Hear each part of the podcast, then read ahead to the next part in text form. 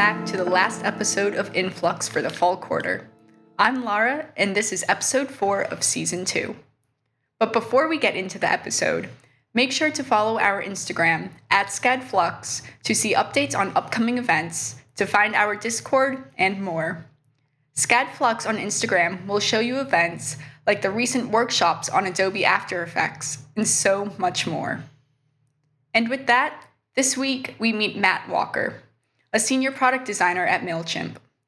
Nico and Varun got to speak with another lovely designer from Las Vegas about design systems and so much more. We hope you all enjoy our in depth conversation, and we can't wait to get started with more episodes in January. With that, take it away, Nico, Varun, and Matt. Yeah, so my name's Matt Walker. I'm a senior product designer at MailChimp. I am originally from Las Vegas, Nevada, and uh, I've kind of had a scrappy background in my career. I've bounced around different places. I've had jobs outside of tech and outside of design. Um, but ultimately, you know, everything I've been doing in my past has led me here. So I feel pretty lucky for that. I started when I first moved to Atlanta, I, I worked at a smaller agency uh, for AAA, and then I moved over to Home Depot, where I was there for four years and worked on payments, design systems, design ops, and for the past two years, I've been at Mailchimp, where I've been working on uh, design systems. Got awesome. a lot of Las Vegas uh, natives on the podcast recently. Yeah, I, I listened to your last episode, and the other guy was from Las Vegas as well. So I'm starting to sense a trend. Yeah, only Vegas people on this podcast. oh, season two is just like just Vegas people only. Yeah, just Vegas. Yeah, the Very Vegas niche. special. What's um? I'm curious. I feel like I've asked a few people their thoughts on Las Vegas. What are your thoughts living there? Yeah. Um, so living in Las Vegas, I, I guess I didn't really realize how weird it is until you really move away. Mm-hmm. You know, growing up, everything is just open constantly, 24 7. Nothing really closes. Mm. Um, and you also are desensitized to the fact that um, slot machines are in grocery stores, they're in airports, right. they're in gas stations. Um, so when I moved, you know, first away from Vegas going to San Diego, and I was just like weirded out. I was like, why is everything closing like at like eight or nine o'clock? Like that's super weird to me. And also, where are all the slot machines? Why is like hospitals don't have slot machines? That's weird. Like why? Where where is everything? So wait. Um, hospitals have slot machines? No, There's no, no way. I'm okay. being so dramatic. No, no, but it, there were slot. I mean, slot machines wherever you could put them. Like when I had a job in high school at the at a grocery store. Um, there would be like these same old ladies just sitting at the slot machines in the grocery store mm-hmm. all day. So, yeah, I kind of uh, had like almost like a little mini culture shock when I moved away and realized like, oh, that's not normal. Like Vegas is like a really weird uh, Disneyland for adults, and it's it's totally like its own culture. Um, yeah, yeah. Other other than that, like honestly, if my family wasn't in Vegas, I probably wouldn't ever go back personally. It's it's just not someplace that I super enjoy. Right. I love the nature that surrounds it. I love the fact that you can get to so many like national parks when you're there. Yeah. Um, but other than that, there's nothing really there that really has me like desiring to go back other than family. Yeah. There's one thing that Savannah has common, like in, in common with Vegas, and that's the like I, I forget the term for it, but it's like where you can walk around with alcohol, like oh. without oh. it being in a container. Um, open container. Yes, open like container laws. Yeah. Um, I think Savannah and Las Vegas are the only two places that actually allow it. So interesting. I did not know that. I did not know Savannah allowed that. In fact, I've never been to Savannah. So. It's like a certain part, certain yeah. section of Savannah you can. Not all. Not all. To be fair, it, it is a section you'd want to be in for the most part. Like if you're visiting, uh, or if you're like touring. Um, but yeah, it's not not all over the city, but the chunk that matters, I guess, for tourists. Got it.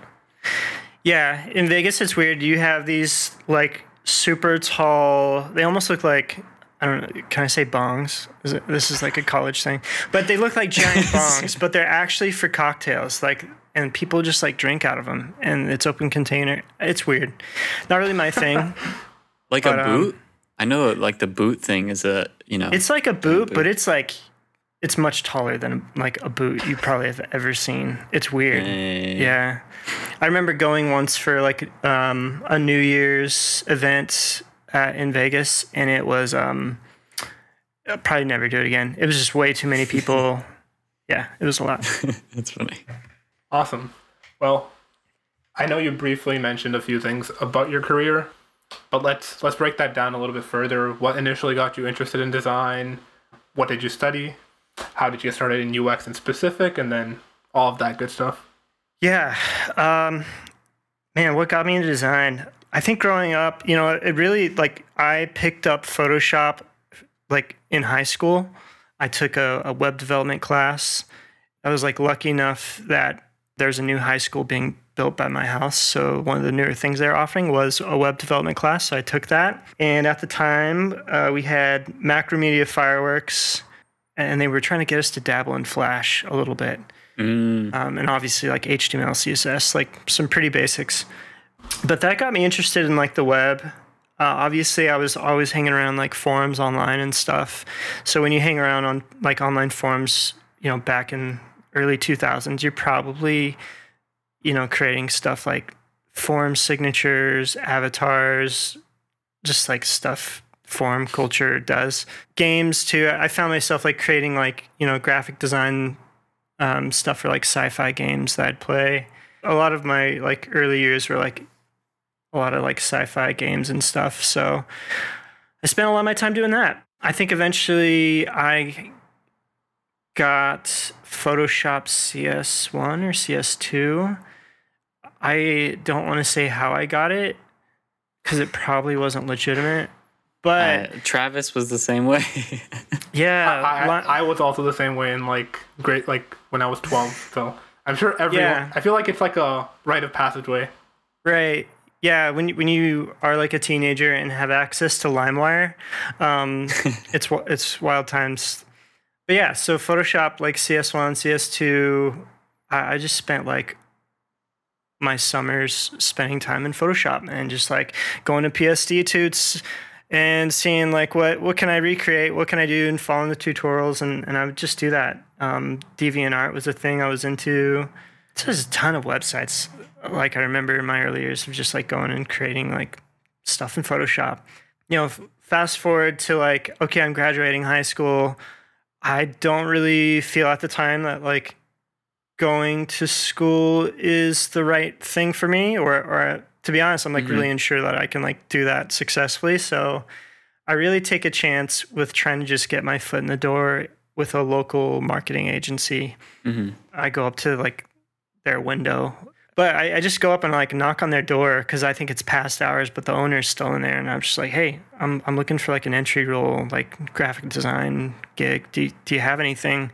And uh, he says, yeah, I'll, I you know send me your stuff, and then I'll email you. So I ended up sending him like an email, probably terribly formatted and with misspellings everywhere, but uh, I email him, and he ends up giving me like a job starting on like super basic like junior graphic design stuff with just laying out like ads and eventually I think I started dabbling a little bit on some stuff in the web. I was doing some print. I did that for a bit. Was it local businesses? Yeah, this was like a local local business in Vegas. I think it was called MIM. I don't even know what it stood for anymore, but okay.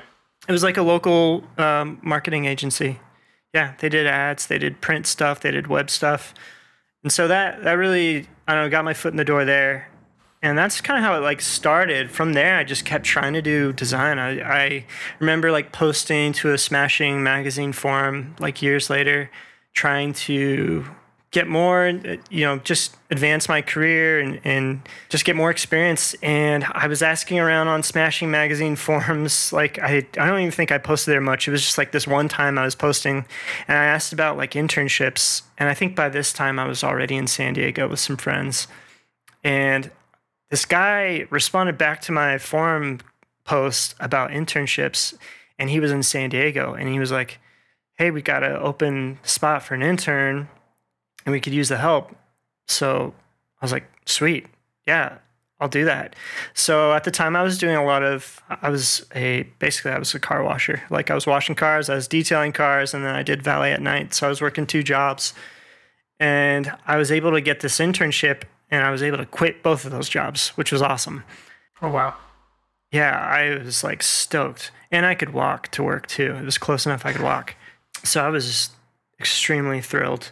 So I worked in this uh, internship. I don't even know what my role or title was, but it was basically like I was like a like a web designer, and the company was super generic. The name was called um, it was called Business Online.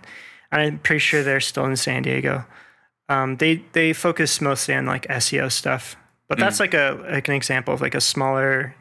Did a lot of smaller agency stuff. Um, just hopped around with like smaller businesses so yeah, I did that in San Diego, and I had this weird, you know, period in my life where I was like, probably from like 21 to 23 or 24, where I was just moving around a lot, trying to figure out like, what the heck do I do with my life? I wasn't really sure what I wanted to do or, or how I wanted to do things. Eventually, I, I found I would return to Vegas and I found another job working for another company doing, I think it was like search verticals is what they called it and it was like different search sites for different types of things. So i think there was a i think they were loosely associated with uh, manufactured homes or something else with like Weedmaps. It was weird. They, they did a bunch of stuff. And so i did that for a bit. I, I think i was getting myself in like a bad situation financially. And um, i was getting married at the time. So me and my wife were like yeah let's just get out of here. And so we moved to georgia and finally left vegas why Georgia? I'm just curious. Yeah, so my wife's family was in Georgia. Mm. Um, her parents were here. She had her friends here. I had, you know, I had my family in Vegas, obviously, but like I didn't feel too attached to staying in Vegas. I really wanted to just like get the heck out of there. So yeah, I moved to Georgia, and I, like I said, I, I got that job with um, AAA. It's like an agency that is funded by AAA Mm. It's still fairly small time. I did that for about eight months, and while I was there, I was reached out to by Home Depot, and I was like, you know, just got into to basically living closer to Atlanta, and I always had heard good stuff from folks about Home Depot, so I was like, sure, let me like try it out. Like I've never had, I've never worked for a public company of that size before, so I was like, let me just shoot my shot, try it out, and see how it goes, and I uh, that job taught me a ton. Taught me a ton about research. It taught me a ton about working with people, working in a big organization, um, strategy. It definitely leveled up my chops for like user experience.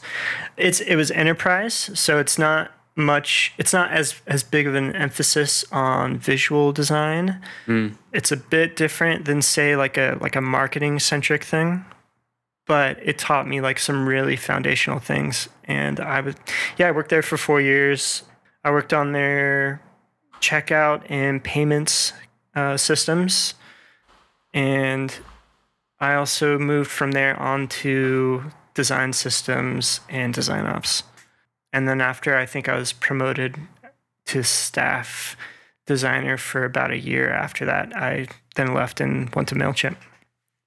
So something I find interesting about Home Depot is that most people don't typically associate UX immediately with Home Depot, but here at SCAD, I think Home Depot does have a decent presence because they always come for employer chats. Why do you think Home Depot puts such an emphasis on UX? Because I know a bunch of other, I guess, commerce like retail businesses are kind of falling behind in UX, and why why did Home Depot put so much meaning to UX? That's a great question. I I want to say it has to do with the people they put in place to really drive and grow UX. One of those crucial people was his name's Cliff Sexton. He is the I want to say he's the senior director now of user experience and product. Um, at the time, they were growing a team. When I first joined, there were about six of us, six or seven. I might have lost count, but he was really put there to help grow UX And Home Depot, I think, was seeing a need to really shift their approach, what they've been doing. You know, if you look at Home Depot's like earnings and everything from like a purely financial standpoint, it just keeps going up um, over the years. It's just like a ramp. Um, they keep growing in value. But I think they were seeing, you know, Amazon rise and a lot of these other retailers fall. Like Sears was like a huge retailer to fall. Um, I don't think I really realized it because like Sears wasn't really like my jam when I was mm-hmm. a kid. But like, you know, for older folks, Sears was a big deal. Sears did a lot of huge foundational things in retail back in the day. So to see Sears fall was probably like, oh shit, we need to make sure that we don't become the next Sears. So they really heavily invested in user experience. I think we grew the team from the time I joined to like over a hundred user experience folks, researchers and designers. And our focus was on the enterprise side. So it was all about the employees' experience for Home Depot, but that oftentimes would impact the customer experience, obviously. So, like, if we're trying to make checkout more efficient in the stores, the customer is going to feel that because they're going to be able to fly right on through. So, we did a lot of that. Yeah, I did a lot of research, um, learned a lot about how to do and, and conduct research appropriately, taught me a lot of skills. And there were a lot of great people who worked there who still do. So, yeah, super thankful for that time. That's really interesting. Do you find that, like, a lot of the stuff that you were doing for the employees, like Im- improving their experience, was just unintentionally, like an unintended consequence, was helping the consumer experience? No, I actually I would say that it was really intentional. You know, we were told to really focus on improving the experience of the employees and the tools they used every day.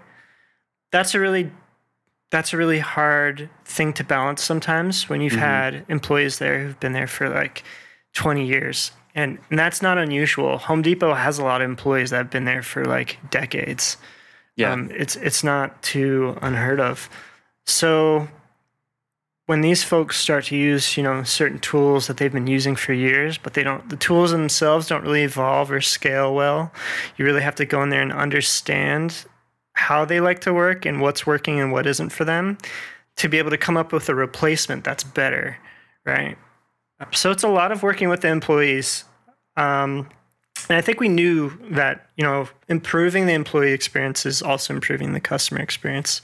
I think there is a Bernie Marcus, I think one of the founders of Home Depot had this quote of like, you know, taking care of the employees. I'm going to butcher this quote, but it's basically the essence of like taking care of the employees takes care of the customer and everything else will take care of itself. Right. So that, that was kind of like the the thing we were told to focus on. Um, and I think it paid off. I, I think Home Depot does pretty well UX wise. Yeah, I would say so. Yeah, one one of my favorite things about Home Depot, like at least in terms of small UX stuff, is like if you ever need an item, like you can just search it up on the app and it'll tell you which aisle it's in the store. All stores need to do this. Um, yeah, I know Kroger does it also. Um, but like it's just it's just convenient. Like you don't need to ask anyone if you have the website open. It's it's there for you to know. Yeah, there. I mean, there'd be times when I, even as an employee, would use the app because it's just so good. Like it just worked out really well.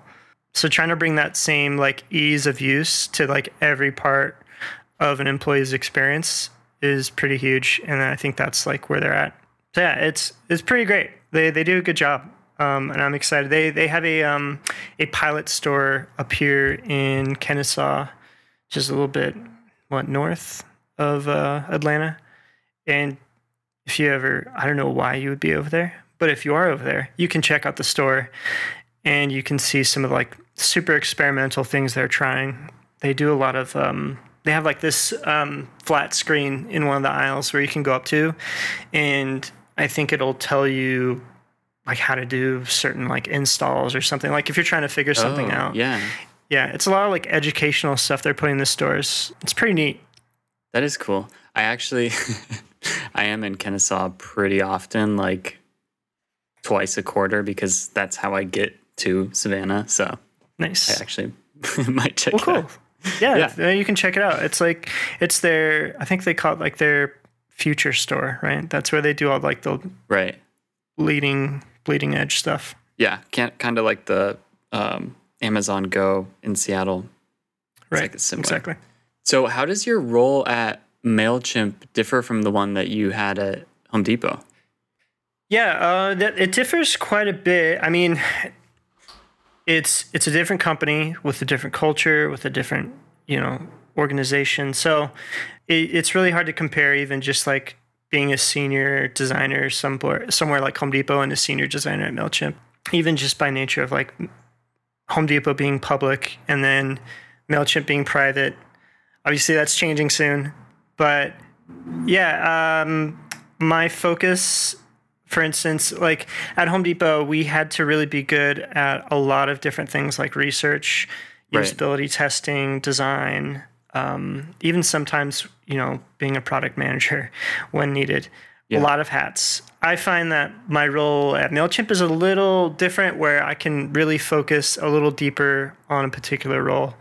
Not to say that I don't care about research or usability, it's just right. that we have really smart people who can help out with that instead of everything resting just on my shoulders, which is really nice.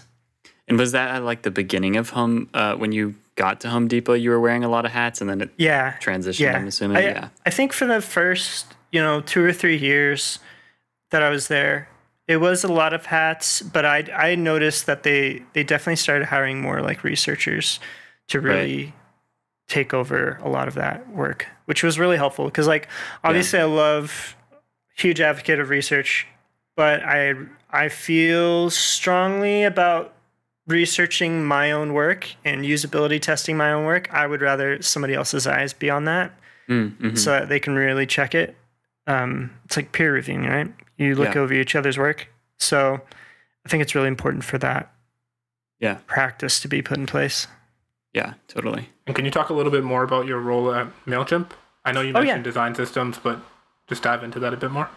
Yeah, totally. So I was initially hired on to work on the marketing design system. That was what back in 2019. The scope of what I'm doing now is, has grown a bit. I'm now working on bringing everything brand, marketing, product design, content, everything in, into one system, one place. So, really thinking about it, it's almost uh, like calling it a design system feels uh, kind of small. We've been kind of using the term experience system, where it's like everything, like literally not just digital, but it can be events, it can be literally anything where where Mailchimp is a touch point for the customer. Like we want to talk about how that experience should like be created, employee experience too.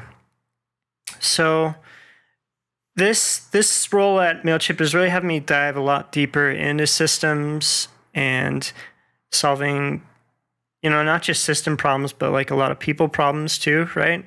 Systems take a lot of people sometimes, and it takes working really collaboratively. So most of the issues like that we have are, are really just like working with people and figuring out how to best serve people. So that's kind of where my head's at. That sounds uh, really cool to me.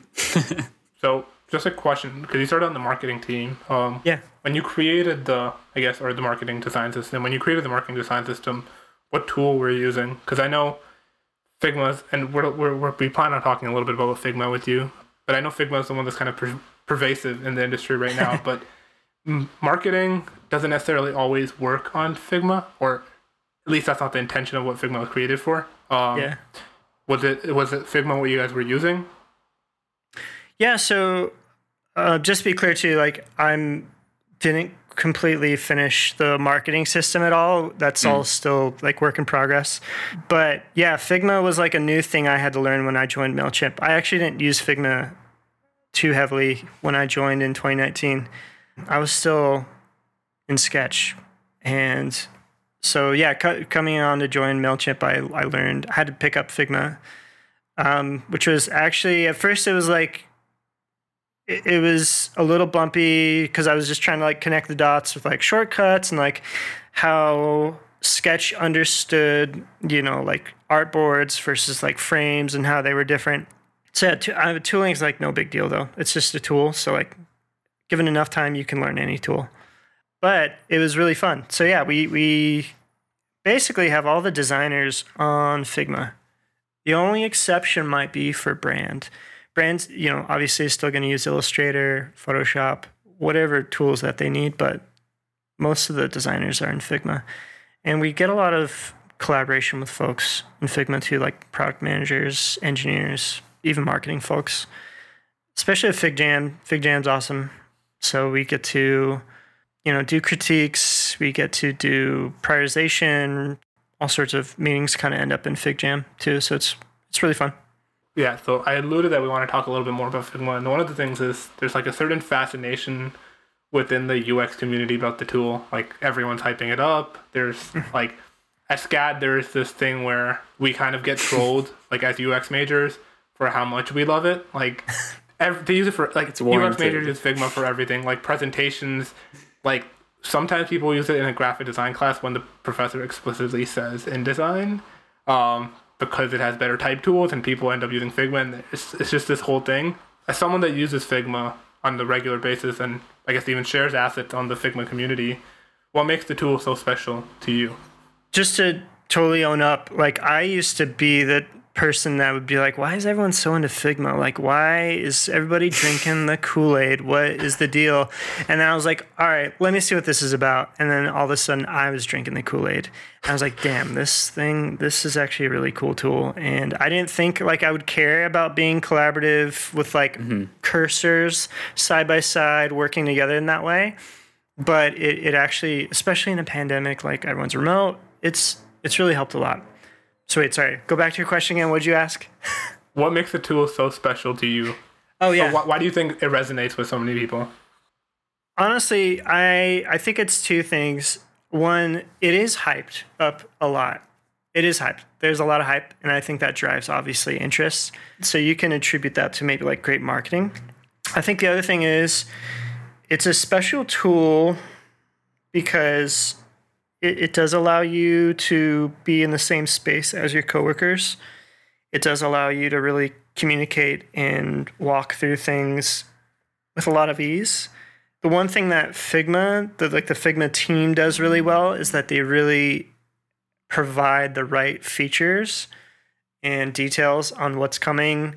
And I, I want to say like they they recently had a huge release where it wasn't even a bunch of huge features that were released, but they they really fined fine tuned and optimized a bunch of aspects of Figma, and just doing like little things like that just to fine tune people's you know workflows was like super huge, and I think that gets overlooked a lot because you know companies are always expecting that they have to release like huge massive features to stay relevant, but it was really like just being able to like fine tune like a workflow or making something, you know, a few less keystrokes or whatever it might be. Those are like the little things that are really going to have people stick with your tool because you're going to make it really hard to leave when it's so easy to, to work in. And so I think they do a great job at that. I mean, even just like showing some coworkers like the cursor chat. I don't know if you've messed with that a little bit, but that I was going to ask yeah. you about that.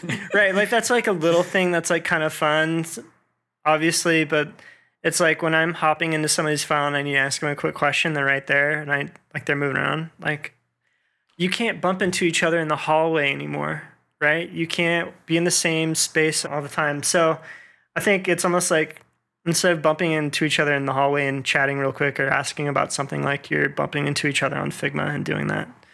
So it's it's almost creating like this digital workspace and I think that's what makes it pretty special. Yeah. I think there's like two things that you said that kind of stand out to me. Like for one is like their I guess shorter product cycle where they kind of are updating very frequently. Mm-hmm. Yeah. Like as as opposed to like Apple or like like iOS and stuff. Like you get that one big update every year, November. Figma like I feel like bi-weekly there's like a new small feature at least, and then even that could be like oh my god it's a game changer because it just might save me five seconds ten million times. So that saves right. me a lot of time over a big chunk of over yeah. a long period of time. Um, and the second thing, oh my god, I blanked. Uh, it was towards something you said towards the end, but If I well, remember, I, I can give you another example too. Like the yeah. the recent updates for like pasting, um, different types of copying and pasting, basically. Like mm-hmm. yeah. we copy and paste all day, but I recently used the paste in place feature they just added, and I was like, shit, like that just works really well. Like I just had to like change up something across like five art or five frames. Um, I almost said artboards. Um, but I had to change up something across like five different frames, and I could just now paste that across all five in there, like in the right position and everything. Like just like that sounds so like small and like it doesn't matter, but it's like it saved me some time, so I could focus on some other stuff. So it does matter. And I actually remember the second thing, and I think you kind of allude to it with the cursor chat is that Figma does spatial design pretty well. Like compared, mm-hmm. like I don't think yeah. spatial design. We're still kind of at the beginning of learning how to do spatial design in general. There's a few apps that are really trying to push it forward, and I think Figma has been one of the first ones to do that. So I think that's what like part of it. That's what makes it fascinating, and has a sort of different mental models using it, where the the canvas is kind of more than just the place to draw. It's also this place to interact with people. Hundred percent.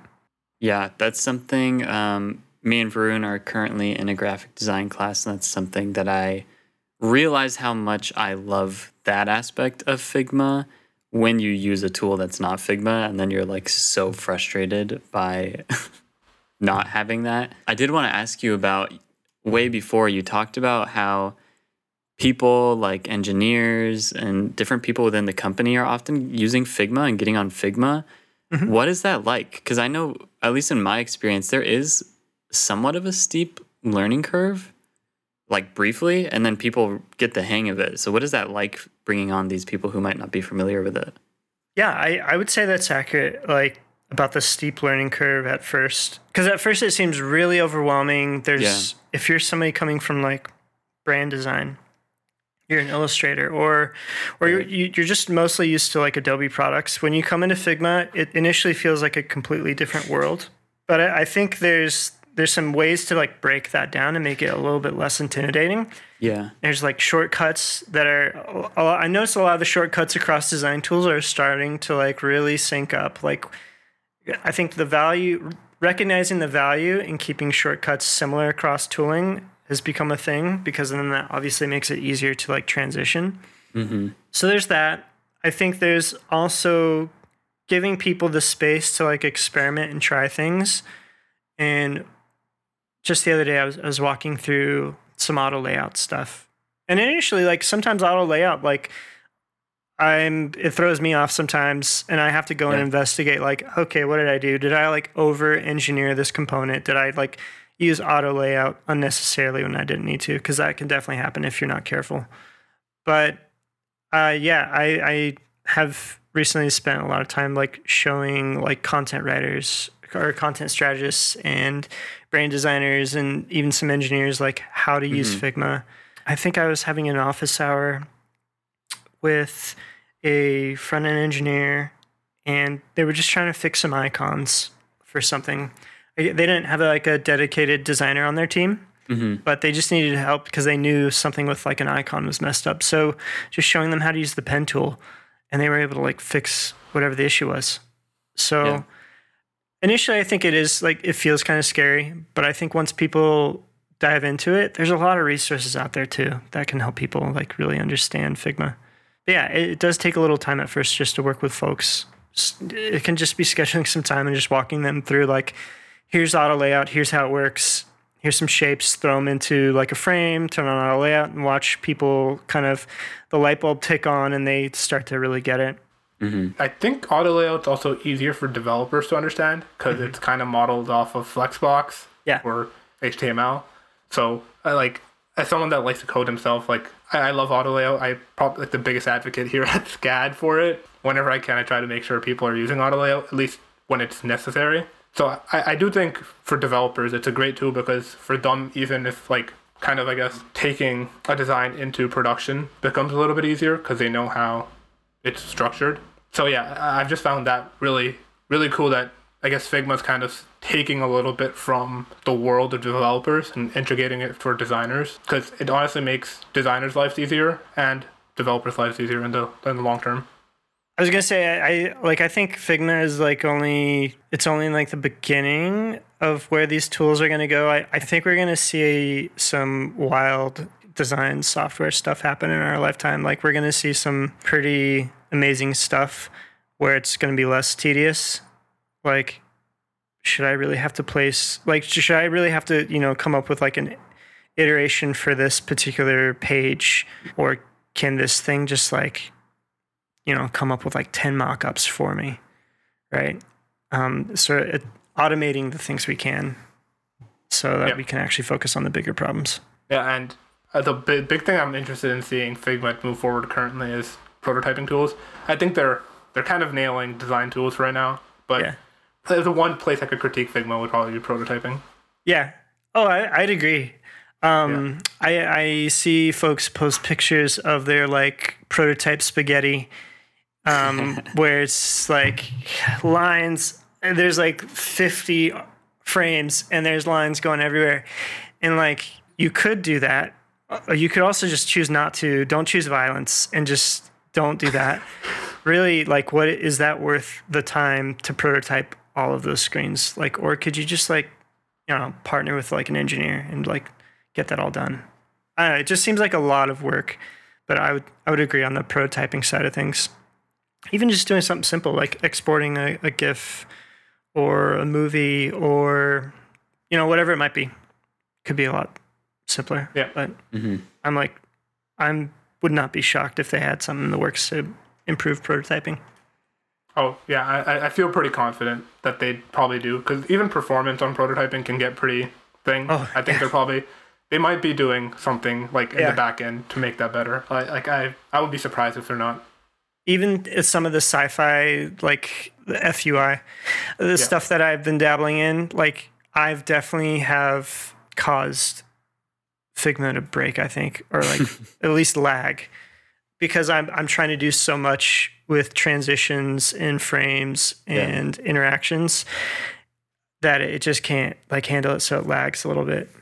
Yeah, I will say one big move that they've made in like prototyping is interactive components love interactive components. I think that's a game changer. But um, I'm interested to see them keep developing that. And because you mentioned fictional or like future fantasy fake UI, I have to mention that I really appreciate some of the share, stuff that you share on the Figma community. I'm actually doing a class this quarter where we're designing the dashboard of a hovercraft, like, and we're going to take it to Unity. And your Star Wars and your drone FUI, like stuff that you put on community, was part of the inspiration. So Oh, um, I'm I'm glad uh, you were able to get some use out of it. I'm apologize that it's all incomplete. I that's my thing. I love to I love to like publish very incomplete things constantly. Um, I'll work on that. Honestly, um, it was just like during like the brainstorming part where we were just gra- gathering a lot of visual reference. I think the direction that we ended up going in is a little bit different from that, but even then, it was just great seeing UI that's a little out there. Because honestly, I was just reading an article like yesterday, um, but it was like talking about how design has kind of become a little boring, uh, arguably. Yeah. And less stylized. Mm-hmm. And it's partly because we do stuff in the name of the user. That's part of our job. But at the same time, we're not really pushing the medium forward.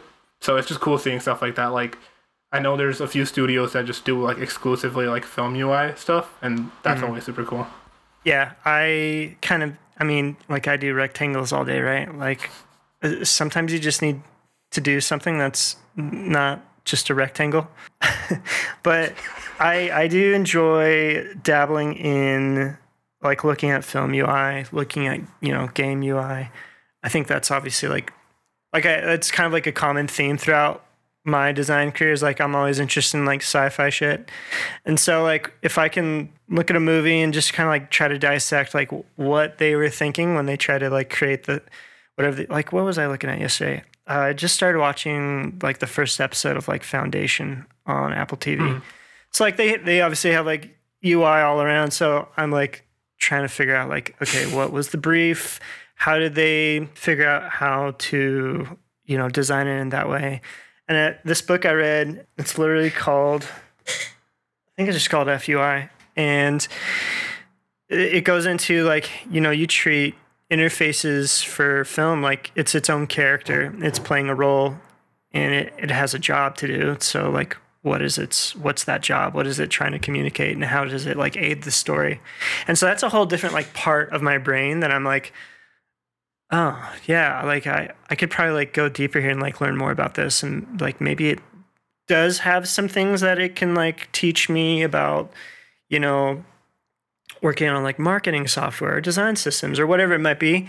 But it's also just like honestly just like fun to think about the future and what what does human computer interaction look like in the future.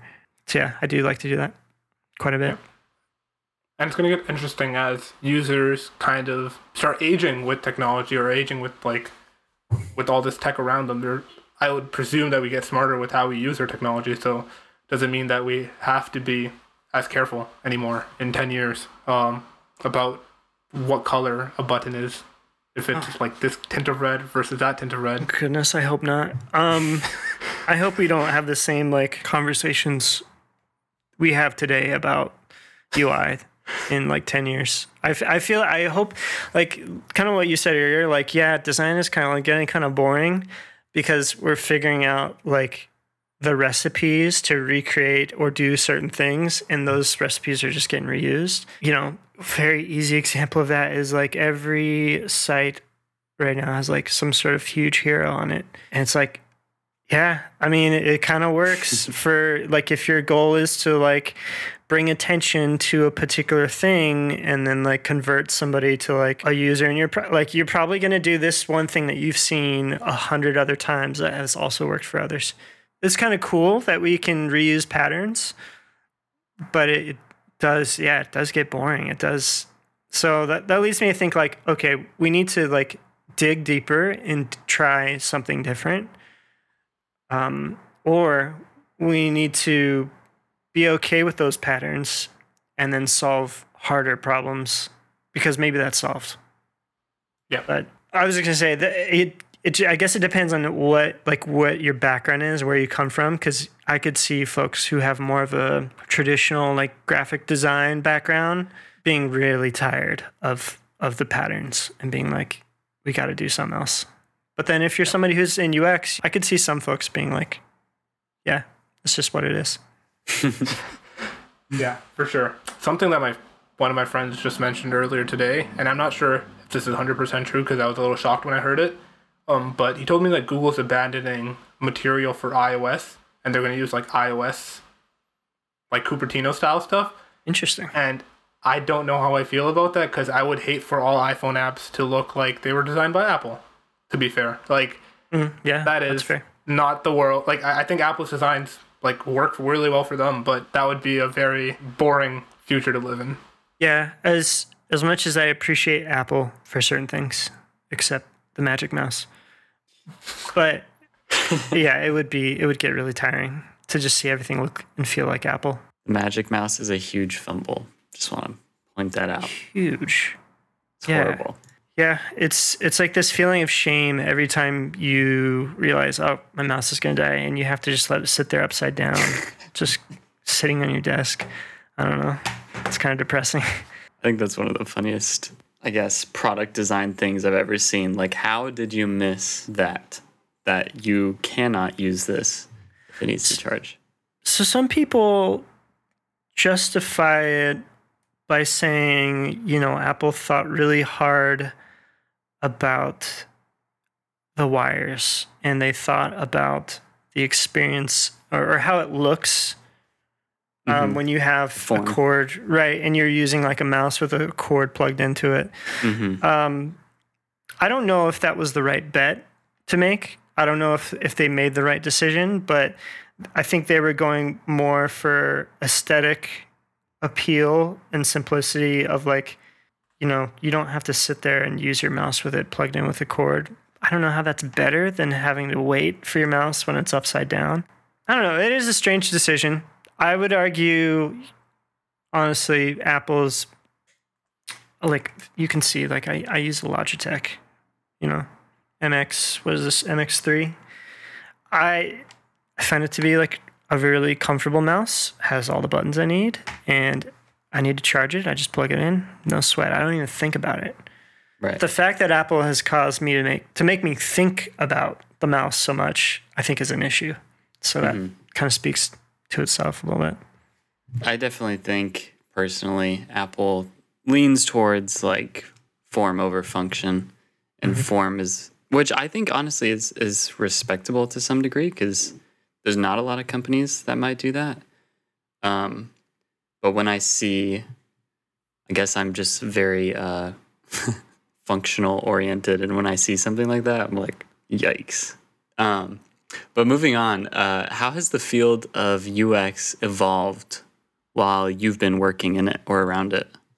Oh gosh, or devolved. I'm not trying devolved. to lead you with any with any answers.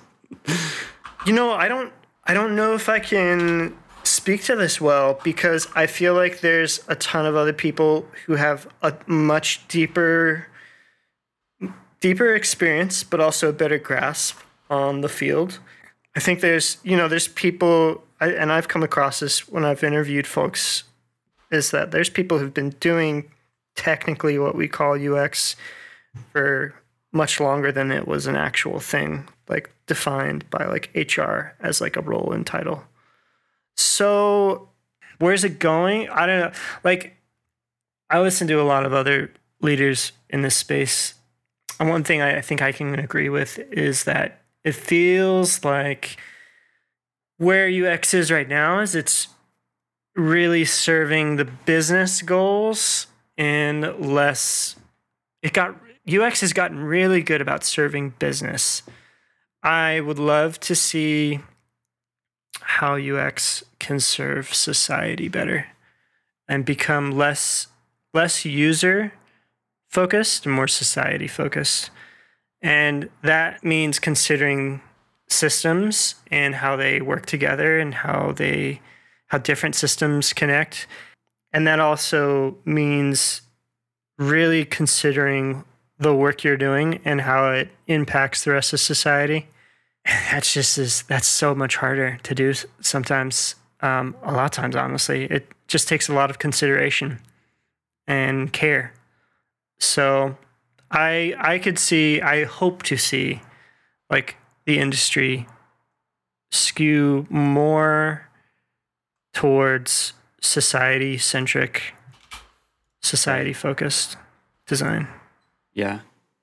I think that's a really good point. I think I know a few people within UX, within SCAD, who share a lot of that same sentiment. It's like, why am I, why are we only focused about business, business, business? Um, yeah.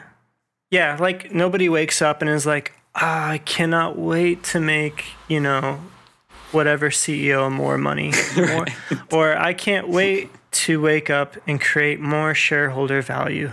Like, no. Right. Nobody right. cares about that. What we care about is like a more equitable world, a world that works for everyone. Everyone can prosper, everyone can have the, their needs met. And I think those are the things that I care more about. And I would like I like I would like to see, you know, tech and our practice become more focused on. Yeah. But I think that's going to take time and effort. And we're just not there yet.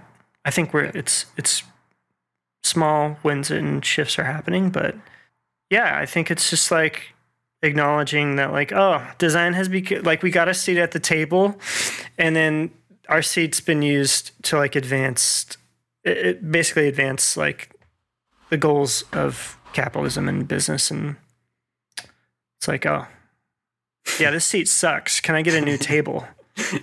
like, I, this table's not any fun. That's funny. Maybe the, um, I bet the CEOs, they are the ones that get excited about increasing their revenue and stuff. But yeah, maybe not us. And with that, there's brief talk about systems. So that was one of the big reasons we wanted to have you on today. That's right. Um, that's right. I know it took a little while to get there, but um, we have a few questions regarding design systems. It's a topic that gets covered here at SCAD, but not really in depth, and then a lot of it is very theoretical and not directly applicable. So we'd love for you to take us through some of the basics of a design system. Could you just start off by explaining what a design system is? Um, and you even mentioned experience systems earlier. So, like, I'd love for you to define both of them. Yeah. Okay. Let me, I will do my best to not butcher this too much. So, what is a design system? You know, there's been so many definitions given for a system that I've ran across and I've heard. I think the the one that really sticks out to me is a design system is is a collection of decisions. It's basically where where you document all your decision making. So it could be the things that we agree upon. So we agree, you know, that these are the buttons we use, these are the colors, these this is the spacing, these are the code snippets we use, these are the tokens. We're we're putting basically everything that we have established and agreed upon in the system. Uh, I I, I think that I, I can't remember who gave that sort of definition for it, but I, I think it really stands out to me you know, I could tell you quickly, like, also what a design system isn't. I'll try not to be snarky, but like, it, it's. I think I see a lot of like UI kits being broadcast as like design systems, and it's like, no, that's that's just a UI kit. Like, that's not the whole thing. The whole thing is like this, these pieces that come together and allow people to like start speaking the same language, using the same tools and resources to build a thing that's larger than themselves. So you're building this giant experience, and the system is enabling you to do that. But also, people enable systems. So it's a give and take, right? So we systems need people, and people need systems, and so they, I think both of those work together, right? Mm-hmm. Any questions about that definition before I continue with the experience one?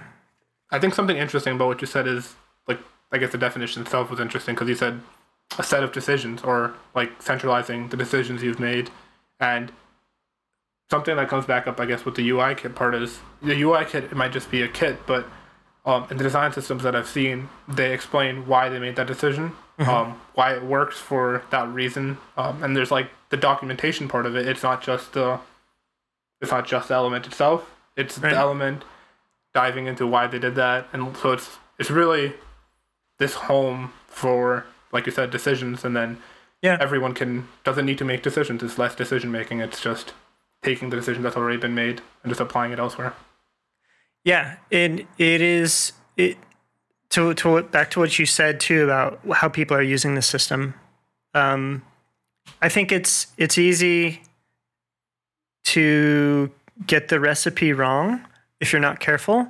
So you can be really fantastic with documentation and you can document every single little thing. But if you're not making the system easy to use, like if it's not easy for me to pull down the system into my environment that I'm coding in, if it's not easy for me to find the components or, or the UI kit, there's going to be it's going to be hard. So you have to really balance all these things. Is like i can't have too much documentation and i can't have too little documentation and i need the right assortment of components not too many not too little. Just cover the real foundational kind of core basics that everyone needs the common problems everyone has and start there and you can begin to create like a really solid system but then even then you're not done yet you still need people you need to work with people you have to create ways to work with others, feedback loops. Um, you know, look at how people build products in your organization today and figure out what's working and what's not working. And you'll begin to spot some opportunities for like systems to like hop in and help. Mm-hmm. Yeah. And I guess what's interesting about why design systems take so long to make even is because like you said they are a set of decisions and decision making is hard and it takes energy so once that energy is taken up obviously it makes it a lot easier for the future so that idea of kind of conserving energy is very interesting mm-hmm. yeah it does take a while because systems overlap between so many groups, so many not not just groups um, outside the system of the uh, every all the teams that adopt the system and take it, and you have to be very considerate about how you impact others. But you also have to think about like internally those who work on this. Obviously, everyone who works on systems, teams are different. You might have one or two people supporting your system, or you might have like 20 or 22. So it just takes a lot of time when there's a lot of people. And I think it's important to take that time now to really get things thought through. Obviously, I, I'm not a huge fan of of spending like a year on an MVP and then releasing it. You can start small and then keep iterating, and growing bigger when it comes to systems. But like, start with the most common problem people have and start providing solutions for those things. And I think that tends to work. I think when this when I, I'm sort of learning and growing right now around systems when it comes to how to pull in brand guidelines, mm-hmm. um, content guidelines, how to pull in product guidelines, marketing guidelines, how to pull in all these things that could have separate systems all on their own, but you now have to bridge all this together to talk about one, how do we build an experience together across all these disciplines and, and resources? And how do we make this really easy to use for everyone, easy to understand? And how do you bring all this wealth of knowledge and expertise together in a way that people can navigate it all? It's uh, it's really yeah, it's really challenging to try to take a brand system, a marketing system, product, and bridge all that together all in one place. I don't think there's a lot I'm trying to think of some solid examples out there that exist of that being done. And at least externally, there's not, I don't see a lot of it. Yeah. Kind of on that topic of like where you start, do you have like any advice for how to approach design systems? Maybe looking at like junior designers, how they get started with design systems, anything like that? Yeah, if you're if you're a designer who's earlier in their career, um, just starting out trying to get an experience, you want to learn more about systems, I would. sounds cliche, but like look look at the books that talk about design systems. Um, well, I have I have a huge selection here. Um, so yeah, like design systems. I'm gonna butcher this name. Alla Kamatova, I think that's the yeah. So design systems by Alla Khalmatova. I'm sorry if I butchered the last name there. Please edit that out. I'm just kidding. um, big red book. Um, that's great to start with. Um, if you talk about flow, psychology of optimal experience, I'm not going to attempt to pronounce the name because I know I'm going to butcher it. Um, but Flow is a great book. Um, Design Systems Handbook, InVision uh, put up, I think they, I don't know if this is a book you can buy. I, I have it in book form, but there's also, you can look it up online. And then Hack the Design Systems, great. Atomic Design Systems are great by um, Brad Frost. There's also there's tons of great books at this point out there. So I, I think anyone starting out should definitely first read and understand systems, what they are, how they work, and start thinking about how to have sort of a systems mindset. And so, what I mean by that is, I think a lot of times designers, when you're working on a product team, you can get very focused on your own lane, almost like tunnel vision. And um, you start to forget how your product may impact other teams or or what sort of problems are being solved in other spaces. So I, I think it's important to take a step back, zoom out, and think about the solutions you're coming up with and how they might consider the entire experience. So, are you solving problems in the same way that other people are solving the same problems? Are you growing or, or establishing some sort of relationship with other designers and other teams. A lot because a lot, like I said, a lot of this these are people problems, right? So relationships with people come in to play a ton. You, you have to have a good relationship with people. So making connections and you know, I'm, I'm definitely I would not say I'm like the a, a super lead expert on design systems. Um, there there's much smarter people who I think are I look up to um, when it comes to systems. But I, I want to say starting starting with relationships and looking at the wealth of knowledge that's out there already with books, blogs. Um, follow some great folks on Twitter who are in systems. I think there's a Twitter list I can share, and there's just a ton of people. Um, you know, I think about Nathan Curtis, who posts on Medium with Eight Shapes. There's so many good blog posts in there, practical things um, that will teach you how to operate a system. You know, go to go to conferences, go to Clarity, um, sign up for Figma's next Design Systems conference. There's a ton. There's like so much knowledge about systems out there, and it's super easy to get involved in, and learn. But uh, it just comes down to designing for one, to designing for many, and figuring out how to scale your approach and your thinking to be adaptable and yeah, ultimately just like serve very common problems across the spaces in the same way. Sorry, that was a long spiel. the question I guess that comes up out of that is when do you know it's time to create a design system? Is it something you should do from the start or is it something that kind of pops up? Yeah, I I don't recommend starting with a system like if you're joining a startup or something and your first idea is to like start a design system, it, that's probably a little too soon. I don't I don't quite recommend it because one, like I don't think the scale of a startup necessarily necessitates the need for a system yet. I think definitely keep it in your back pocket, keep it mindful and start to see like I think there's there's some maybe like flags you can watch out for to tell if it, you're ready for a system.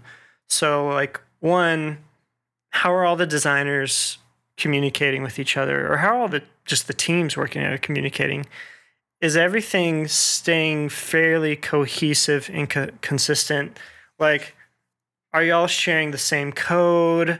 Are you communicating well with each other? If that if that's still good, if that's not a huge challenge, or if that takes a little effort to correct, yeah, you don't need a system. You're, you're still good the thing that the systems solve is the scale and complexity of having a ton of people try to work on what's supposed to be a cohesive experience. But now there's so many people involved, it's so difficult to maintain that scale without like an established system in place. So I, I would say, yeah, I would, I would caution anyone against starting up a design system um, super early. However, if you want to start a UI kit, that's different. That's not a design system, but a UI kit is still helpful, right? Because that can be shared across all the other designers. You can all be sharing the same buttons with your same front end. It's it's um it's really easy. You can start to maybe establish some tokens. And like maybe it's not that a system is like, okay, we're going to launch a system and then you build it, but maybe it's something that is just like slowly growing over time and then at some point in the future, it's like, oh shit, we have a system. Like we've been documenting all these tokens naturally. We've been sharing this UI kit, and all of a sudden one day you you have a system. Not to say that you're going to accidentally like stumble upon a design system. You do have to be intentional. You do have to really put some thought and effort into it. But there's some like little things you can do to maybe get started that are not all the way like a full fledged system. So yeah, those are just some of the ways. Awesome. Well, I think that was the end of our, uh, I guess, more formal questions. um, but at the end of every podcast, we like to ask some rapid fire, hot take type oh, questions. Snap. The questions that are get, gonna get you in trouble for answering. Sweet. so we'll start it off really easy. I think I saw you share your screen earlier, so I think I know the answer to this, but Mac or PC? I mean, personally, if I had a choice, I'm in the Mac environment. I'd rather use a Mac. Like, I have AirPods. I've got an Apple Watch. I've got an iPhone. Like I'm invested in the ecosystem at this point. Mm-hmm. Um, any design trends that you dislike?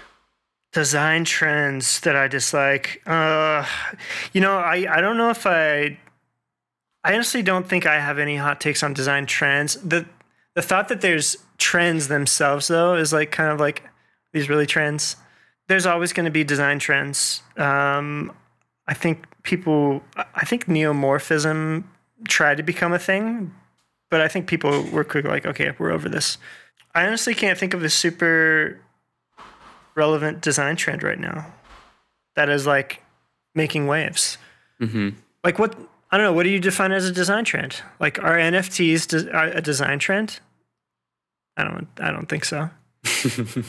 right. That that that's a tricky one. yeah. Right. So like, what is a design trend? I guess typically we see it as visual design trends. To be fair, because honestly, design encompasses a lot of things, but typically when people say that, it does come down to visual design, like you mentioned with neumorphism. Yeah. Okay. Visual. So visual design trends. Um, honestly, I'm kind of into it. Right. I th- I actually don't have. I think I'm getting like old. Like I don't have a lot of hot takes or complaints anymore about design trends. I think I used to. I like I used to really care but like design trends come and go constantly. So if like people want to experiment with like what's the thing now? What are we doing lately? Um you know, mixing serifs with sans serifs in the same paragraph. Like cool, I can get behind that. That's kind of dope. A lot of type foundries are doing that. Mm-hmm. Um I can I can appreciate trying something. Probably it's probably been done before, but it's catching a little bit more steam lately. Everything is embracing sort of this it's not brutalist. It's sort of like almost like anti-establishment design where everything is like not quite Craigslist looking, but almost. Mm-hmm. But it's not t- it's not completely brutalist either. I don't know what to call it, but it's like very like anti um, anti-establishment is probably what I would call it. Nico, you can take the next hot take. Yeah, this. Why don't we do a two-parter for this one because they're kind of related? Coke or Pepsi? I'm in Atlanta, so if I say Pepsi, I'm likely to get like people with torches outside my apartment. So I'm I'm going to say Coke, okay. and I'm blinking my eyes for help. and then uh, favorite fast food, sort of related. Oh, favorite fast foods. Oh, hands down, Taco Bell. Oh, okay. There you go. Yes. I was gonna say I don't think you need to say Chick Fil A just because you're in Atlanta, but no, no, I don't. It's not no, there yet. I'm, I'm like a big Taco Bell person. Like cheesy gordita crunch, Baja Blast. Let's go. I'm down. Let's go. what about favorite movie, uh, music streaming platform? Spotify. Spotify. Yeah, I'm all about Spotify. I'm actually a huge fan of Spotify. I have like some Figma project, something published with Spotify. Um, yeah, super dig Spotify. What about Spotify? Well, I used to be totally invested in iTunes and having like, I don't know, like somewhere between me buying CDs, having all my music in iTunes, somewhere along the way there, then having like an iPod, and then that changed along the way. I think maybe I had a Pandora account, but now I'm like totally, I've been using Spotify for years now. What about Spotify? For a lot of people, I know it's like the algorithm and like the songs that they get recommended, but is it something else for you? Um, I think they have great recommendations. Like I find it really easy to find like new music that I really enjoy. Discover Weekly, mm-hmm. great idea. They, you can also share, you can send a link to someone. I think you have to do it through the phone app, but you can send a link and do a blend playlist where it will find the things you have in common with someone. So, like, if you two have like similar music tastes or like where you overlap, it will then generate a playlist for both of you that has new music that you might be interested in based off your own taste, but also maybe some things that like are new they do a lot of things with like social so it's like social music sharing and like how you relate to another person's taste like i don't know i think that stuff's really interesting and mm-hmm. I, I love discovering new music constantly. Right. Um, Nico kind of stuttered a little bit when he said music streaming instead, and he said movie instead. But now that you brought that up, favorite like like video streaming platform. Oh. Mm. That's hard because I I mooch all of my streaming applications off my siblings. So I mean, I use them all. HBO Max comes pr- like is is a pretty big winner for me because yeah. you've got Fresh Prince on there. I think it's still on there. Um, you've got Family Matters. I mean, you've got some of the latest top movies coming on HBO Max. It's just kind of hard to beat. Paramount Plus, like I could probably do without, right? but HBO Max, like like I, that would be like kind of like damn, like this is my favorite shows are on HBO Max. I'm curious because this is the first time it's been asked. Nico, what's yours? And I'll give mine too. Mm, I feel the same way. Like I definitely mooch. It, I feel like it's constantly changing, and it's less about the service and more about what the service has mm-hmm. in terms of shows. And so, although I like some of the like elements in Netflix, um, yeah, I tend to not like Netflix because they keep it mostly Netflix, and I don't like that. I don't know. I'm everywhere, like Prime Video, like Netflix. I don't really like Hulu that much, but I'll use it sometimes. But Seinfeld's on Netflix now, so I think I'm going to be on Netflix for oh, there you go, a hot minute. right, and then for me, um, I actually pay for a lot of mine, but luckily, student prices are coming in clutch because like Hulu's included with Spotify Student. Um, I and that a partner uses that, so I get that from her. Um, but then Apple TV comes with app like Apple Music, which is what I use, but obviously again student price. Um, so very nice. God bless that. Yeah. um, but my favorite would probably have to be HBO Max or Hulu. I think Hulu is just super well priced, and then some of their their catalog is also very interesting. I think especially for like sitcoms. Um, like I'm watching It's Always Sunny right now on mm. Hulu, and it's great that it's just like 14 seasons that shows on it. Um, but I feel like I've also just spent a lot of time on Hulu recently, just loving a lot of the new content that they put out. Only Murders in the Building.